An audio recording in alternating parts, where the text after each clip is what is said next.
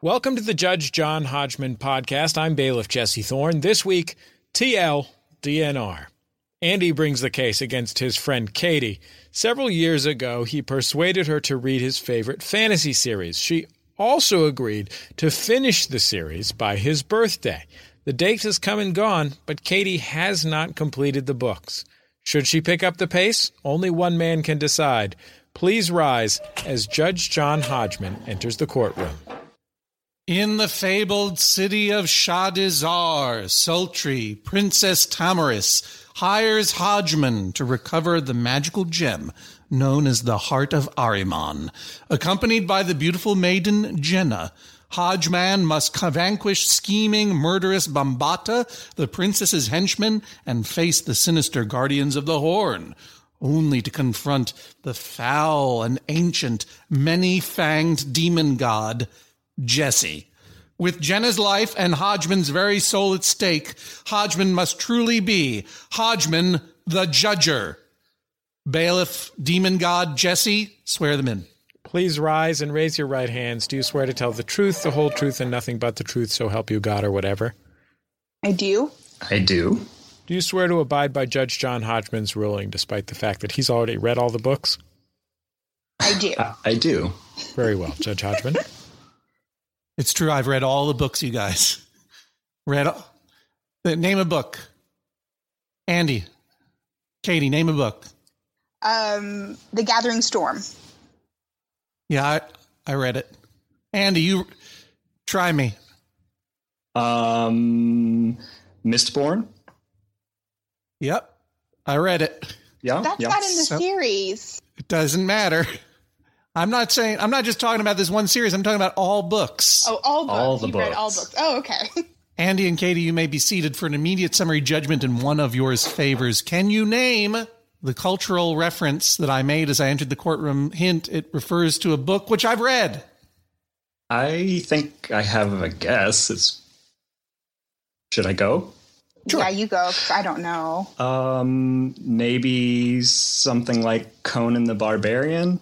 Incorrect, Katie. Mm, I don't know. I appreciate your honesty, Katie. Mm-hmm. And Andy, I'm so glad you guessed wrong because you got very close. Oh man, It is the book entitled Conan the Destroyer, novelization of the movie of the same name. oh, The novelization of the movie of the same name, which I saw on the boardwalk of Ocean City, New Jersey when it came out 30 years ago, plus some months, unbelievably, because we were supposed to hear this back in June. But then things happened, and now here we are in the in the dead of winter talking about fantasy. This novelization of Conan the Destroyer was written by Robert Jordan. Andy, I guess I got the last part of it wrong. Was there a Conan book called Conan the Barbarian? Or is that just sort of the, the de facto? Because the Robert E. Howard wrote a lot of Conan books. Was there one called Conan the Barbarian? I am not sure. It was just sort of an educated guess. I knew that Robert Jordan had written something with a Conan in it. I just didn't Right. know the for sure full title. Whether he wrote other Conan the Barbarian books, he did write the novelization of the movie Conan the Destroyer, but he is better known for having written what, Andy? The Wheel of Time. The Wheel of Time cycle of how many books? 14 and a prequel. Now, you bring this case against this woman that you claim to be your friend because you sentenced her to a horrible sentence. You ordered her to read all 14 books before your birthday, and she has not done so. And now you want me to what? Compel her to what? I would love for her to be compelled to read the series or just admit a broken promise to the world. Um, Because one one thing to clarify is that I did not challenge her to this. She brought it up herself. She willingly entered this agreement without coercion. She just All right. felt guilty, I think. Katie, is this true? That is true. That is All true. right. But he has not let me forget it ever since. Yeah, that's that's what hap- that's what happens with promises. Um, six months after his birthday, when I realized that I wasn't going to be able to finish it by his birthday because I'd only finished one of the books, I did tell him it wasn't going to happen. So I warned him six months before his birthday Yeah. that I was not going to read this series all the way through. all right, let's let's get a little background here. First of all, Katie, how do you guys know each other? We were in the Centenary College Choir together in Shreveport, Louisiana. So right. we went to college together. All right, and uh, and so you're just friends, right? You were not in a romantic relationship then or now, We are not, no. and uh, and you are now graduated from college. Yes. Seems like you're not sure about it. I have gotten my master's, and Andy's getting his master's right now. and where do you live now, Katie? I am back in Shreveport. And and uh, Andy, where do you live? I live in Cambridge, Massachusetts. All right, and what what was the university where you met? Centenary, Centenary. College. Centenary College of Louisiana. Centenary College of Louisiana. What kind what kind of school is that? Is that, is that a school of fantasy novel reading? Primarily, Yes. that's the, Uh-huh. the main course of study. um, no, it's a small private liberal arts school. Oh, okay, cool. And you guys sang in choir together. We, We did. did. Are there any other ways uh, in which you are adorable that you would like to illuminate for our listenership now? You travel the world together. With We the choir, did, yes. With The Oh, choir with goes the on choir. an international tour every other year. And tell me where tell me where you went. Do you want me to answer that? You do the first trip, and I'll do the second. Oh, okay. Uh, we Oh, went to England. Ireland, and Wales our freshman year, and then Australia, and New Zealand our junior year, and we sang in the Sydney Opera House. Now, uh, Katie, you are clearly from the America. Yeah, yes, I'm from, You're from Arkansas. Arkansas, and your master's degree is in what? Library Adorableness, science. library science, which is basically a degree in adorableness. Basically, yes. I'm a reference librarian uh, at a community college. Okay. And Andy, you, you're getting a master's degree in what currently? Uh, in higher education. All right. Not that's kind of boring. Anyway, I like library science better. I mean, good for you, but you know. Oh, boring. It's Agreed. at Harvard. Does It's just- that make it more interesting for you? Uh, it does not, sir. Oh, okay. I was waiting how long it would take him to drop that name. Yeah, yeah, yeah. I would let me let me let me tell you something right now. If you want to be among humans, don't ever do that again. Okay. Okay. It's a very pompous thing to say, particularly to a podcast that is hosted by a Yale man. So, Katie, before Andy came into your life, where did you grow up, Andy? You are not of the American South. I am of the American South. He's more south up- than I am. Yeah. Oh, you're in Cambridge because you're going to Harvard. That's right. You were being coy about it to begin with. Anybody who knows me knows that I do not like to drop that name in. I just felt compelled. Anyway, I am, Where are you from? I am from Louisiana, um, Uh-huh. the New Orleans area. Katie, before you met Andy, you read a lot of fantasy novels? Uh, I did, but not hard fantasy like this. All right, This tell me- a little bit more detailed than I'm used to. All right, this is a 14. This is a, a, a very well known in fantasy novel circles 14 novel plus a prequel cycle of fantasy novels that were begun by a man whose real name was not Robert Jordan. That was his pen name. What was his real name, Andy? James Oliver Rigney Jr. Which is probably a much better fantasy novelist name. J.O. Rigney Jr. here with my latest potboiler. than Robert Jordan, which sounds like a a guy who starred in a, a, a, a television detective series in the early 60s that lasted for one season. and I was going to ask Andy to explain this story in some small detail, but instead I'm going to put Katie to the test. You've at least read one of these books. Yeah, I've read Andy- four. You've re- oh you've well you read four. You've made a good showing. So what's this? What's the story with this story? What's tell me a little bit of the the setting, the plot. Just give us a little bit of a flavor for it. And maybe you could also clarify for us the difference between hard fantasy and whatever the alternative to that is. Maybe she meant high fantasy.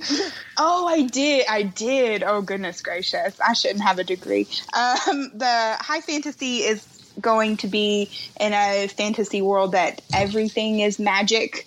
Um, whereas the soft fantasy usually is in like modern day or the world that we know it, but with fantastical elements. And And- that's how and I it- remember it. First of all, never apologize for n- not using the term high fantasy correctly. It's been a while since I. I don't care if you do have an. MLS degree. You are that is a normal way to be in the world. Don't let the nerds get you down. The reality is there are subgenres within fantasy and science fiction. And you made a very reasonable mistake because in science fiction, there is a very specific subgenre, which is hard sci-fi, which is in some ways analogous, except um, sort of uh, antipodal, because in hard sci-fi, it truly is speculative fiction based on scientific uh, extrapolation of a particular scientific principle. Am I wrong, Andy, or am I right? I have no idea. That's right. I'm telling you a thing now. And high fantasy is your classic fantasy novel that is set in an in an alternate, usually sort of Earth, with a with a somewhat medieval technology level, with uh, with a with a bunch of uh, magic involved. We're we're talking we're talking about basically a bunch of J.R.R. Tolkien ripoffs. That would be high fantasy. Wrong or right, Andy? Um. Yeah. Partially. Yeah. Right. Okay. okay I mean, I hate to call them ripoffs, but maybe they just like built on a foundation that he- right. There are a lot of similar elements. Yeah. I mean, the thing that's interesting about fantasy genre fantasy to me, and I, and I don't mean this to to put them down. And ripoff is a pejorative term, but I don't mean it that much. So much as it's it's uh, uh, fantasy is an unusual genre in that while there were certainly uh, fairy tales uh, and and fan, and stories set in fantastic settings, and you would argue that Alice in Wonderland was fantasy uh, and so forth. The genre that we know as fantasy pretty much came to life out of the out of the wrinkled brow of the weird linguist uh, J.R.R. Tolkien. He defined the genre in many ways that we understand fantasy to be now. Obviously, he was interpreting a tradition of of of ancient uh, uh, Norse Eddas and Beowulf and all that stuff, heroic journeys that had that had roots in mythology. But where he created a mythology and a world. Uh, entirely out of whole cloth and populated it with hobbits and magicians. That is that became a genre that is that is worked within at this point now. Yes or no, Andy? Yes. Oh, all right. Wow. I didn't mean to be such a nerd bully. I thought you were going to come back at me for that. I actually am not that much of a like hardcore nerd. It's just this particular series and a few others that I really, really enjoy. So you're, I'm going well, to defer to you on most things related to book Ro- nerdery. Robert Jordan's works exist in, in a in a subgenre of high fantasy that I would posit would not exist without Tolkien as a predecessor, but that is left for debate another time. Katie, you tell me a little bit about the story, and then we'll come back to you, Andy, and you can tell me why it's so important to you.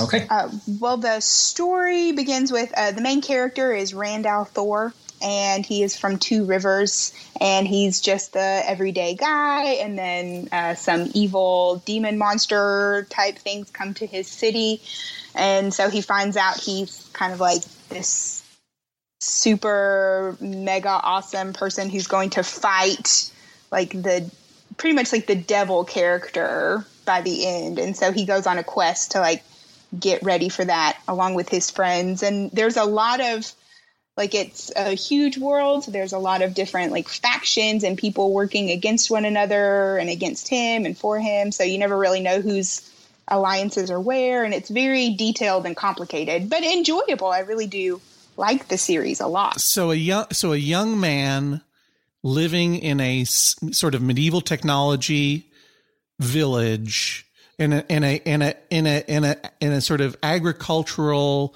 bucolic paradise discovers that he has been chosen by destiny to come into conflict with the greatest force for evil in the world, which is reawakening after a long time of it not of it not asserting itself. And he learns this because dark forces come to the village, and he realizes he has to leave the village, or else that village will be overrun by the dark forces, and he is marked for both death and destiny. Is that not so? It's shockingly creative. Yeah, well, yes, that's true. if I could ask for a point of clarification, this hero, uh, would you say he has about a thousand faces? no. Wait, That's Bailiff Jesse is making a very, a very arch and self-chuckly reference to the Joseph Campbell uh, text, "A Hero with a Thousand Faces," in which he kind of uh, teases out the similarities of some of the great mythic uh, uh, stories of uh, essentially boys' adventure. Mm-hmm. Well, I mean, the that's hero's just kind of journey. the archetype. Well, right. That's what that, that's what Joseph Campbell was. Joseph Campbell's a, a hero with a thousand faces is explaining the archetype and tracing its uh, its uh, uh, uh, lineage through all of these different stories, both in high and low culture and ancient and modern culture. Right, and that's why Star Wars is the same as Lord of the Rings and is the same as Wheel of Time. Um, because they're all stealing from each other, A, and B, they all represent the archetype of the hero of a thousand faces and so on. All right. Yeah. So our, all of our points are made, right? This sounds a lot like a lot of other stories. So since it does, and since Lord of the Rings, since Lord of the Rings already existed before Robert Jordan even wrote a word of these things, why does this particular story have such a hold on your life, Andy? I mean, it really just has to do with the fact that it it caught me at a time in high school, and my whole group of friends actually. It, we just started reading this series, and we had just sort of dabbled in other series beforehand. Um, and then somehow this just like caught us at the right time. What'd the you right dabble? place. What'd you dabble in beforehand? What was your gateway drug? Epic of Gilgamesh. Um, I think I'd actually I had read The Hobbit at some point. Um, I read like other more accessible things, like I guess Harry Potter. Yeah, I had read Harry Potter stuff before before that. Um, Other How old? How old are you? how old am I now? Yeah. Twenty six. Oh, right. Of course. In high school, you were reading Harry Potter before you even discovered. Oh my. My apologies for my age, sir. No, it's just it's just there. You know that. Okay. Yes. One someone of your age could have discovered Harry Potter before they discovered this thing, and they can they you're you're you're living time backwards, like Merlin. Have you ever read the Lord of the Rings? Yes or no? No, Have you? You have not read the Lord of the Rings. I have not read The Lord of the Rings. I tried once. No, no, no. I understand. Yeah. Well, look, I did too. It took me a long time before I finally read that thing. Mm-hmm, mm-hmm. And then I realized I don't ever have to read anything exactly like this ever again. I, mean, I love it. I love it. Don't get me wrong. Right. But if you had read Lord of the Rings, if and you were like me, uh, then you would not be going like, hmm, how can I read the exact same thing, Only longer. only longer? Katie, have you read the Lord of the Rings? No, just one of them. Did you ever read? So I started out by asking, did you ever read any of this stuff before Andy came into your life? Uh, what, like the Wheel of Time series?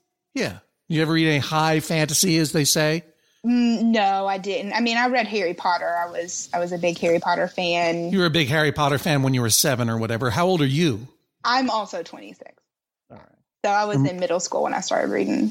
And you're a, and you're a master of library science. I am. So you got to like books. I do. I I love books. If you didn't have a friend who was forcing you to read 11,000 pages of this stuff, what would you uh, what would you be passing the time with? What is Uh, I she mean, I just- passing the time with? You mean? Oh, I know that's your accusation, right? You're mad at Katie. You're mad at Katie Andy because she's she's not just reading Robert Jordan books to make you happy. She occasionally dabbles in something that gives her pleasure. Like what? What are you what are you reading instead of instead of doing your duty and reading The Wheel of Time? From the time I started the first Wheel of Time book, I've read 38 non Wheel of Time. Man, I love that you are garfunkeling this thing. Whoa! How long has this been going on, you guys? When were you? When were you supposed to have been done with the fourteen plus the prequel novel of Wheel of Time? Summer of 2010, I said that I, I told him I would start Wheel of Time after I graduated from grad school because I needed And- to focus on my studies. And Uh, before so that would have been Andy, May of let her speak. 2012. 2012. So since 2012, you but I didn't start it until January of 2013. starting January of 2013, and we are recording this now at the end of 2014. So two years, you have conquered four novels in Robert Jordan's Wheel of Time series and 38 other novels. Yes, which I feel like isn't that much. I was actually kind of embarrassed that it was only 38. So, Andy, you feel betrayed that she's been reading all these other novels instead of keeping up with her promise to you. I do. I do. Why is it important to you that she read all 11,916 pages now before your next birthday because that's that that was in your petition that she honor her obligation to read all 14 books plus the prequel by your next birthday since you already missed the previous deadlines which is next May 2015 right? Do I have that right? Uh, April. April? All right fine. And and now we know that she's perfectly capable of it because she reads about seven novels a day. Right Why is it so important to you that Katie read these almost 12,000 pages of Tolkien pastiche before you turn 28? So it's important to me because, as I was saying before, um, these books were like really influential to me in high school and my group yeah, of friends. Yeah, in high school. Well, Sorry, wait. Okay. Sorry, I thought I thought I thought I was thinking that to myself. um, yeah, yeah. So it was really important, and like for the first time, I felt like I was sort of a big time fan of something and really caught up in this world that I felt like could legitimately exist in full detail, like outside of the mind of the creator almost. It was that detailed. Um, mm-hmm. And so we could just talk about it for hours and analyze things and actually see connections between what he was saying in there to the real world and different cultures and problems with society and all this stuff. You and you and your you and your high school friends. Yeah, yeah, you know, and you, jazz band, fifth hour, we're not doing anything, that sort of thing. What a word painting you have just painted for me. You're welcome. You came to college and you met Katie. Right. And you thought, here's a friend. I want to share a little bit of myself with her. Right. Here's a 12,000 page reader's manual to my heart. something like that. Something like that. I mean, we met in college and became very good friends. Like we are friends on a deep level. She's my yeah. my best friend and Aww. so we share a lot of things in culture together. Like if we watch mov- a movie that we like, you know, we, right. the other one will watch it. She recommended Book of Lost Things to me and so I read that as a dutiful dutiful friend.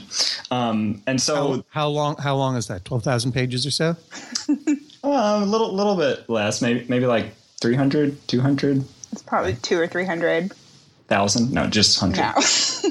um, yeah. So we just share a lot of interests in culture, and and sure. like always are discussing things and. She's like my go-to person for that sort of thing. Um, and so whenever she offered herself, it was it was actually I feel pretty early on in our college career that she was like, "Y'all talk about this series all the time. I'm going to read that one day." And then later it kept getting honed further and further to okay, after college, okay, after grad school, okay, maybe in the beginning of 2013, okay, maybe by your birthday next year. Right. I'm unfairly portraying you as the person who has forced this issue, Andy, because it does sound to me, Katie, as though you you got yourself into this mess. I did. That's true. Why? And I am enjoying the series. I want to stress that. I'm really enjoying the series. But when I first started, I didn't realize it was as detailed as it was. And for some reason, it's taken me a long time to read each book.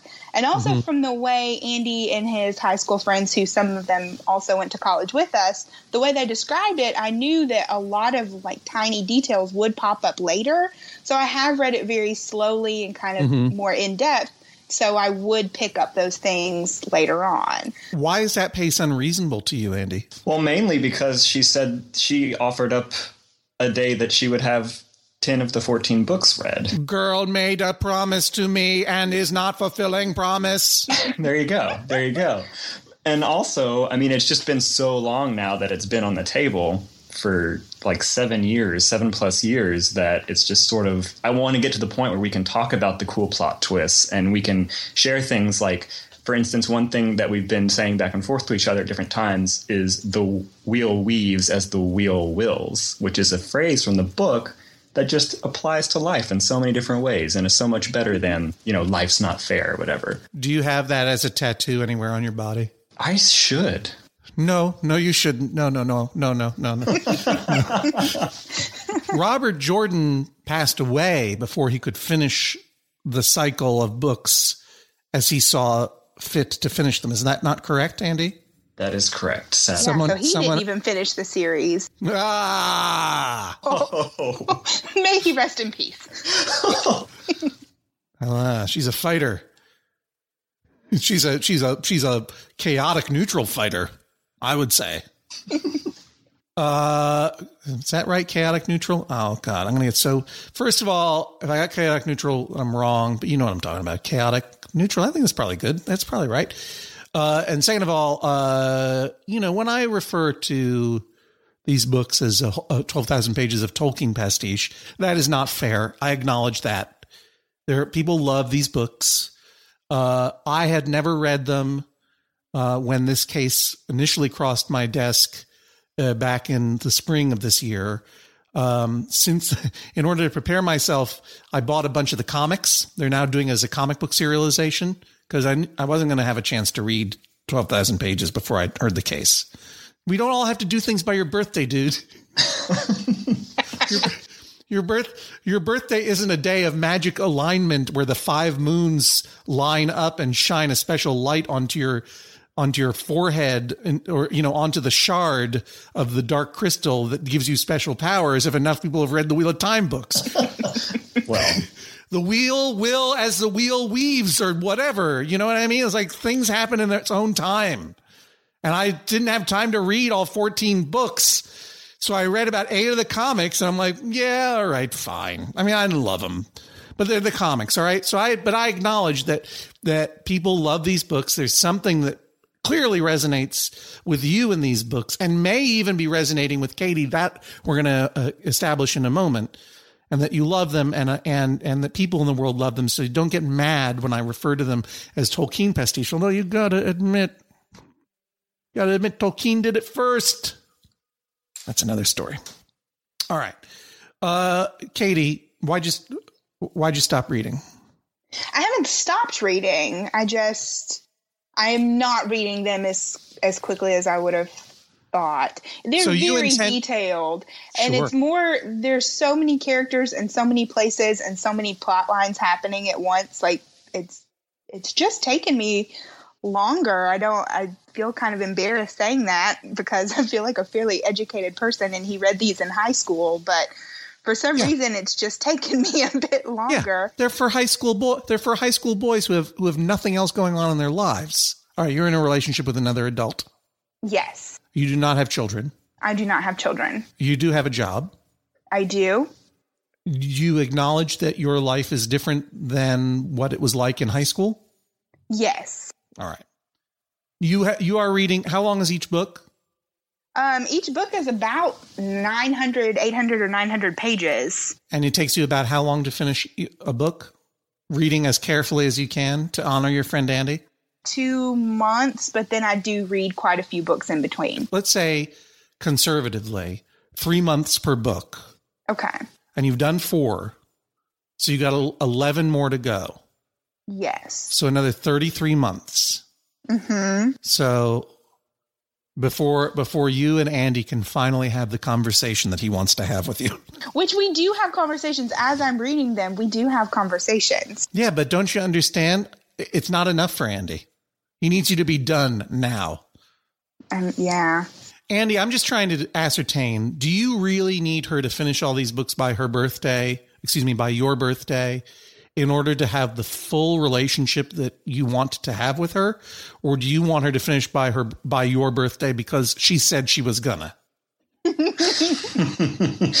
Um, I mean, uh, honestly, I guess more of the second one, but She said sort of. she said she was gonna. She said she was going to, and it's now the year after when she said she was going to. And I guess in a way, like my baseline or bottom line argument is sort of if your wife had promised that she would watch The Third Man and that she would do it, watch like 10 fourteenths of it or five sevenths of it by a given date, wouldn't you want that to have occurred? She eh, first of all, she would never make that promise. She never has made that promise, and she has never watched The Third Man. and she's my wife. But if she had, She's not a person that I know. a, a dear friend, a dear friend. We are dear friends. She is a dear friend. But you know that we went through, if you listen to the podcast that closely, then you know we went through this very similar situation with regard to the Game of Thrones books. which which I read, and to my surprise, as an adult, became utterly a huge part of my life. Have you read those books? I've listened to the audiobooks and Andy got a little upset at me. Yeah, she listened to them during the time she's supposed to be reading Wheel of Time. No, I listened to them on car trips. I listened to them in the car and like during work. well, the Wheel of Time things. is on tape as well. Those are it's too long. Very long. would you accept her listening to the audiobook of the Wheel of Time is fulfilling her obligations? I would. I would. Have you read the game Andy, have you read the Game of Thrones books? I have not. Will you read them by my birthday? When is your birthday? June 3rd, every year. It, it, would have to be the not this upcoming one, but the next. No, it has to be this one because we have to. I have to share this with you. This is exactly what I said to my wife. I said you would enjoy these, and I would love to talk to you about them. And the moment I said you would enjoy this, her brain automatically said, "I will never enjoy this," because that that is the nature of our relationship. But and I accepted that because she's another human being who has her own sets of tastes and and and uh, her own her own set of priorities when it comes to uh, taking in culture. And one of those priorities for her was to watch Friday Night Lights, a popular television show about a sport called football and also all the characters and the family and everybody. You know, it's more than just about football. Everyone loves that show so much they keep saying, You hate sports, but you'll like this. Fine. If I am going to watch a show about football, which I am willing to do, I will do it so long as my wife reads the first Game of Thrones book, Game of Thrones. That was our deal. That was a deal that we struck, Andy, because we were both sacrificing something with the possibility of, of benefiting from it down the road, right? She read that first Game of Thrones book. I would watch all of Friday Night Lights. Guess what? I haven't watched Friday Night Lights, and I guarantee you I never will because she's never going to read that Game of Thrones book ever, ever, ever, ever. She'll watch The Third Man a million times before she finishes that Game of Thrones book because it's not her thing. That's not even the situation that you're in, sir. You have a friend who is reading this thing at a reasonable pace. Are you familiar with uh, the Neil Gaiman term. Now, this is a family podcast, so I'm going to make a, a somewhat a PG 13 word here. So if your kids are driving the car, cover their ears. You familiar with what Neil Gaiman said about George R. R. Martin to the to the readers of the Game of Thrones books that were upset that George R. R. Martin was not writing them fast enough? I am not. George R. R. Martin, he said he said to the internet, George R. R. Martin is not your bitch. Sorry to get blunt. But the point he was making was the George R. R. Martin, yes, may be watching Jets games and traveling to uh, fantasy conventions and uh, maybe eating food and showering from time to time instead of writing more books. But that is what he needs to do in order to be a human being, the human being who creates the things that you love. There is no contract between you and George R. R. Martin such that you can yell at him for having a whole life. Because if he did not have that whole life, he would not be able to write the things that he loves. hmm I just wasn't sure if you were aware of that concept. Sure. I mean, I'm aware of it. I just feel like there was a verbal contract made. And so, in my mind, there is a contract. I but I admittedly said six months later that I wouldn't be able to uphold said contract. Right, and that she filed. You know, she filed. She filed for for high fantasy bankruptcy. I did. I did. I threw the towel in. I knew it wasn't going to work, and I've continued to read them just slowly and in between other things. Have you been doing a bit of a slowdown? The more he pushes, the more you slow it down. No, no, I don't, I don't push all that so. much, do I? You, you, I'm on a podcast you right took now. her to court. I mean, a little. Okay, push a little. but I am enjoying them, and I guess it, it kind of gets funny the more time goes by. But it's all just a joke to her, Judge. I know. I think I've heard everything I need. Uh, I am now going to go back into my tower of the hand where I will in, uh, contemplate this matter in my solar, and I will render my judgment in a moment. Please rise as Judge John Hodgman exits the courtroom. Katie, how are you feeling about your chances in this case? I'm feeling pretty good, but I also feel like a jerk. So there's that. Do you understand, Katie, the significance of any dispute in which uh, you can reasonably make the claim that one person didn't like Game of Thrones because it wasn't long enough? People say that? I didn't. I don't know. Andy, how are you feeling about your chances? Oh, not all that great. But I came in knowing it may be an uphill battle. But you know, maybe the sort of offered up contract will will be the bottom line and go in my favor. We'll see. We'll see what Judge John Hodgman has to say about it when we come back in just a second.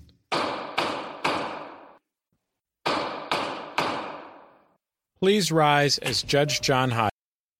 You're listening to Judge John Hodgman. I'm bailiff Jesse Thorn. Of course, the Judge John Hodgman podcast, always brought to you by you, the members of MaximumFun.org. Thanks to everybody who's gone to MaximumFun.org slash join, and you can join them by going to MaximumFun.org slash join. The Judge John Hodgman podcast is also brought to you this week by Babbel. Okay, it's 2020 24, 2020 24 oh, if hindsight were 2020, I I don't know what I would have done differently. All I know is that I'm taking every day in this year and trying to get better a little bit every day. That's what you do. That's the way progress is made, step by step, day by day, bird by bird. And that's the way it is when you're learning anything, especially a new language with Babbel. And if Babbel can help you start speaking language in just 3 weeks, imagine what you could do in the rest of this whole year. Don't pay hundreds of dollars to private tutors or waste hours on apps that don't really help you speak the language. Babbel's quick 10-minute lessons are handcrafted by over 200 language experts, real human beings, to help you start speaking a new language in as little as one, two, three weeks. Studies from Michigan State University, Yale University, and others continue to prove that Babbel is better. And that's not just the Yale football team putting their thumb on the scale because they love learning Indonesian from Babbel. One study found that using Babbel for 15 hours is equivalent to a full semester at college. Take that, Yale, I guess. Here's a special limited time deal for our listeners. Right now, get 55% off your Babbel subscription, but this is only for our listeners at babbel.com slash Hodgman. The Judge John Hodgman podcast is also brought to you this week by Aura, A-U-R-A. It's a simple but meaningful gift that you can give your mom or your dad or your step grandparent or your uncle or your friend or anyone that you want to keep connected in your life who might not live near you. It's a digital picture frame from Aura. It's perfect for sharing pics of all the things that those friends can't be there for, from family vacations to grandkids' graduation to whatever. I have one of these, and I got one for my dad, and I got one for my mother in law, and it's amazing. We look at the photos all day long and we're able to easily update their Aura frames so they see all the latest pictures from our lives as well. It comes with unlimited storage, simple controls on the frame. You can upload as many photos as you want, and your mom or your dad or your stepdad or your stepmom or your friend or whatever can pick the perfect one. And it takes only about two minutes to set up. Seriously. See why it was named the number one digital frame by Wirecutter, uh, The Strategist, and Wired Magazine. Right now, you can save on the perfect gift that keeps on giving by visiting auraframes.com. For a limited time, listeners can get $20 off their best selling frame with code Hodgman. That's A U R A frames.com, promo code Hodgman. Terms and conditions apply. Hodgman re enters the courtroom. Okay, first of all, I need to let everyone know that they all owe me a debt of gratitude because I saved George R. R. Martin's life. At the season premiere of the television show Game of Thrones, they had a screening and a party to which I was invited. How you like that? How you like them apples, Harvard? I got to go to the Game of Thrones premiere. and I went to the party. I've met George R. R. Martin before in my life. Very sweet guy, wonderful dude. I'm may have had conversations with him that distracted him briefly from writing more books. Sorry, nerds. He wasn't writing the moment that I was talking to him. But at the party, which was at the Museum of the Natural History here in New York City, George R. R. Martin, who had had a couple of glasses of wine, I spied him in the in the great hall of the Museum of Natural History, standing wobbly at the top of a huge flight of marble stairs. I ran up there. His his heel was an inch away from the top stair. And he was laughing merrily. Why, like Robert Baratheon himself. And I grabbed him and I moved him away from the top of those stairs. I said, Excuse me, Mr. Martin.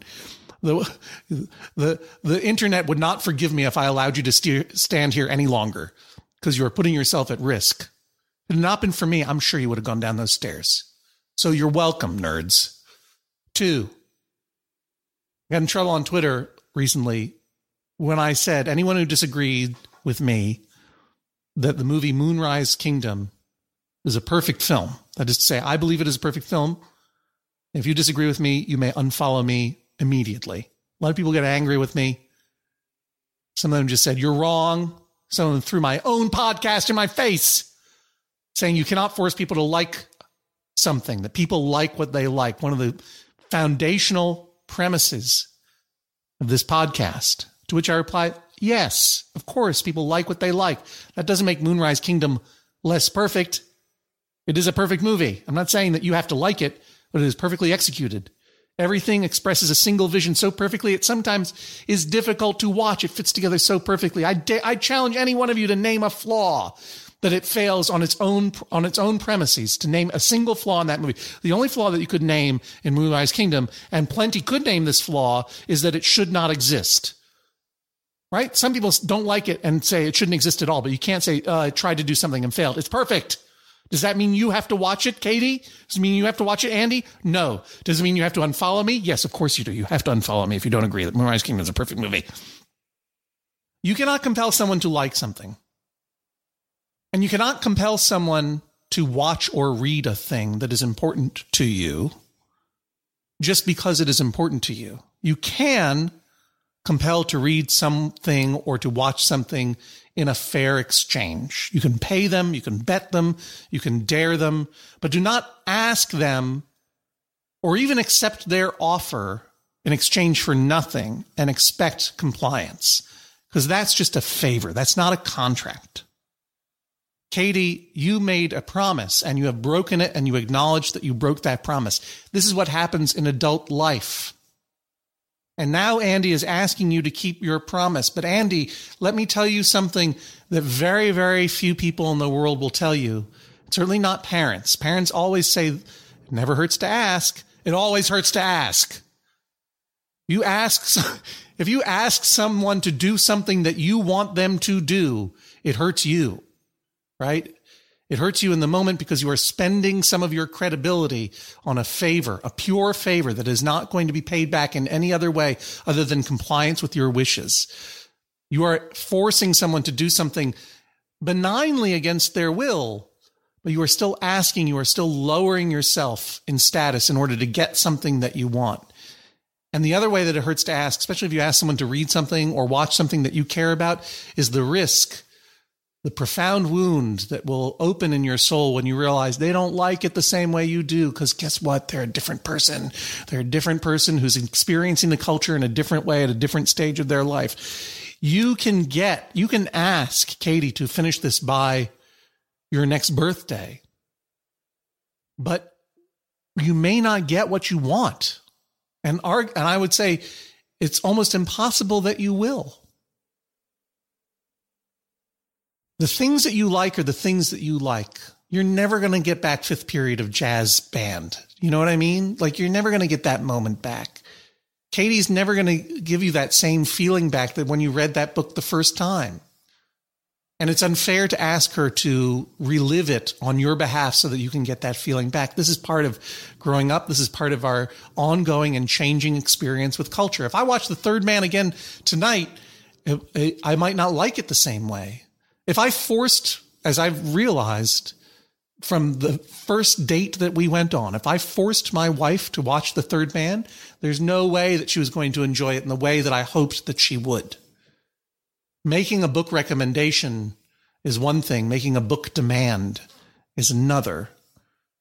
If Katie had said to you, I will read all 14 plus prequel volumes of Wheel of Time, including the ones that were written after the author's own death, by your birthday. If you watch Breaking Bad and you had watched Breaking Bad, then of course I would order her to finish those dumb books. But as it is, there's no contract here. There's no agreement. There was simply a promise that has been broken as all adults who live in the real non fantasy world break all the time. And in this real world, that kind of disappointment is born. It is not, it is not, uh, it is not something that is avenged, but it is born with understanding and affection for the adorable friend that you love. She's reading the books. She's reading them at her own pace. She's reading them, frankly, at a much healthier clip than I have ever read a book in my life. And soon enough, in about 33 months, you'll get Jazz Band back or not. But the more you push, the more fun she will have slow walking the reading of these books and driving you crazy. Therefore, the sake, for the sake of your adorable friendship and for the sake of common decency, here as you stand before me, as I sit in the Iron Throne, King's justice is such that I rule in favor of Katie. This is the sound of a gavel. Judge John Hodgman rules that is all. Please rise as Judge John Hodgman exits the court. Andy, how do you feel right now? Oh, you know, a little bit defeated, but I feel like on some inner level, I understood what the the judge said all along. So I completely respect that, and hopefully, in time, you know, she will read the books, and it will be something we can talk about. Have you ever seen Babe Pig in the City? Of course. What about Classic. Uh, Pootie Tang? Have you seen Pootie Tang? If not, Willing to watch it by your birthday? sure. Katie, how are you feeling right now? I am feeling good, but I do. I feel kind of bad for Andy. I feel like he got a bad, he got a, a tongue lashing. But I am glad that the judge said that I could read the series at my own pace and didn't give me a deadline. Katie, to be fair, Andy pretty much earned his tongue, la- tongue lashing, don't you think? Well, I did. I broke a promise, and he he was wanting me to stick to it. And I think the birthday was just kind of an arbitrary like deadline. He just wants a deadline, Don't which I have not apologize given for this him. monster. Just because I brought up the birthday thing, but Katie, Andy, thank you so much for joining us on the Judge John Hodgman podcast. thank you. it's a pleasure. Back for another game. You know it. What's going on? Just one more week till Max Fun Drive. Hard to believe. It's been a heck of a year since the last one. We're now a worker owned co op. We raised $50,000 for charity last year. And we've added a bunch of awesome new shows. But do you think we're ready to do it again? Absolutely. Lovely new gifts are lined up. The episodes will be amazing. And wait till everyone hears the bonus content. Yeah, plus they know to go to MaximumFun.org slash newsletter, so they're getting all the news. Oh, like that meetup day is on Thursday, March 21st. Then what's bothering you? Me? Oh, nothing. We're all set for Max Fun Drive to start on Monday, March 18th. I just didn't want you to see this coming. Check. What? Hang on!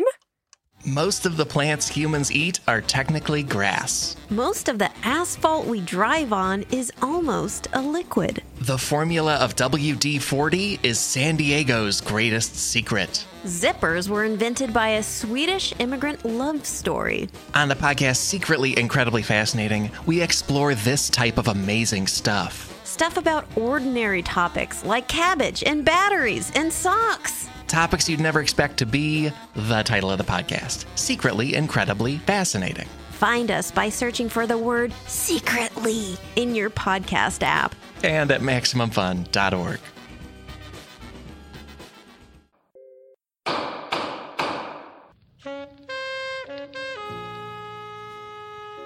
Judge John Hodgman. What? Who calls me from my tower of the hand? I was just trying to come up with some cool stuff for you to do before your birthday. First of all, start loving sports. yeah, watch every game of a 162 game baseball season. More if your favorite team makes the playoffs. Okay. Well, I've uh. already seen Babe Pig in the City. Yeah. What about Pootie Tang? Have you ever seen Pootie Tang? I haven't. I'll see it by your birthday. When is your birthday, Jesse? April 24th. April 24. All right, that's Pootie Tang deadline day. Great. Done and done. This week's episode's title was suggested by Joseph Wang. If you want to suggest the title for a Judge John Hodgman episode, like Judge John Hodgman on Facebook, just go to Facebook and search for Judge John Hodgman. You can also join the MaximumFun.org Facebook group at facebook.com slash MaximumFun.org. Um, you can follow us on Twitter. I'm at Jesse Thorn. John is at Hodgman. H O D G M A N. You got it.